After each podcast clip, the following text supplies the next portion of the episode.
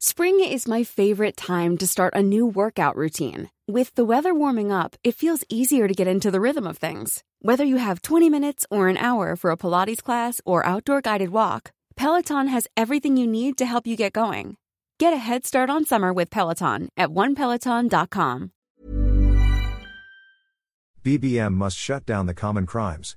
Given the government's focus on the economy and China, it obviously cannot allow itself to be distracted by the upsurge of common crimes that could turn the country into a crime capital, with criminal syndicates running circles around its law enforcement agencies. But maintaining peace and order in the country is not a distraction but the principal function of government.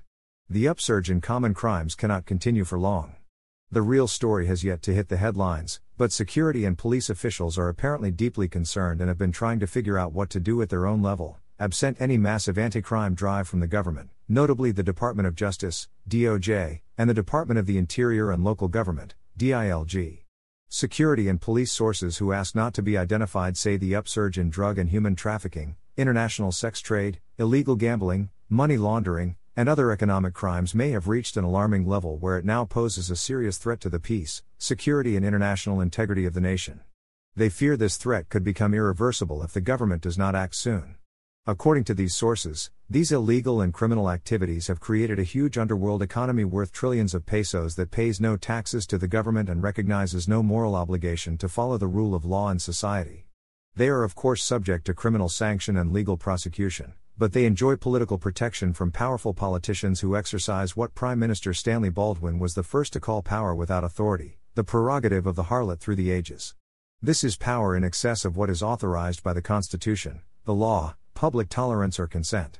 These sources narrate that recently the daughter of a former president of a large ASEAN country sought the help of Philippine police authorities to go after a Chinese Filipino malefactor who had succeeded in defrauding her and her two other foreign friends of a sizable sum in US dollars. A sympathetic senior Philippine police official listened to her travails and promised to help. But before he could do anything, a powerful politician intervened. He asked to meet the police official for lunch. When the police official answered the invitation, he found the politician in the company of the Chinese Filipino malefactor whom he learned just then was being hunted by Interpol for a number of crimes. The message was clear. The malefactor was under the protection of the politician, and no brief would be heard against him. But this was just one carnivorous fish in the pond. Our sources claim there are at least five such fishes, all bearing monosyllabic names.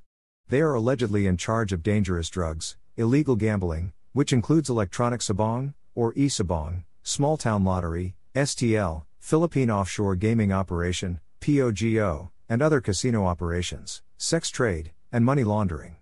Jueteng, the old numbers game, which became the trigger for President Estrada's ouster in 2001, has apparently become small time. Their estimated daily take, according to these sources, runs sky high. From drugs, which involve the transporting, selling, and distribution of large quantities of cocaine, heroin, and methamphetamine, rather than recreational drugs in moderate quantities, the sources offered no estimates. From Pogo, which China has reportedly banned within its jurisdiction but which a North Korean ring is reported to have taken over, $500 million. From e-sabong, which has made the Filipino cockfight an international gaming activity, $100 million. From STL, which reportedly employs 300,000 Filipino bookies and involves some 40 million Filipino participants, P470 million for one draw and P1.4 billion for three draws. From the sex trade, which involves the sale of Russian, Chinese, Vietnamese, Cambodian, and Filipino women to international clients, no estimates were offered. None of the crime lords ever figure in Forbes' annual listing of the country's billionaires, but our sources suspect they are easily among the country's richest. It's not just a question of the underworld economy making bundles of money for a few crime lords while the legal economy is forced to borrow from domestic and external sources to support its programs, though. The more permanent and serious damage is to the reputation of the nation and the character of the people who lose their moral and spiritual values, their regard for honest and hard work, and also their possessions, because of their addiction to vice. According to our sources, the Philippine Gaming Corporation, PAGCOR, even tried to capitalize on the president's name by conceptualizing a regular nationwide bingo draw to be known as Barangay Bingo Millionario, or BBM, exactly as the president writes his initials, and involving the nation's 42,000 barangay. Luckily, Philippine National Police, PNP, Chief Mgan. Benjamin Acorda reportedly got wind of it and helped to nip it in the bud, saving the president so much unnecessary embarrassment. But unnoticed by the government, its spokesman and propagandist till now, The nation's reputation as a growing den of vices has traveled a long way and continues to travel at an alarming pace. President Ferdinand Marcos Jr. must now show an iron hand and stop it once and for all. The consequences of inaction could be fatal. fstat at gmail.com.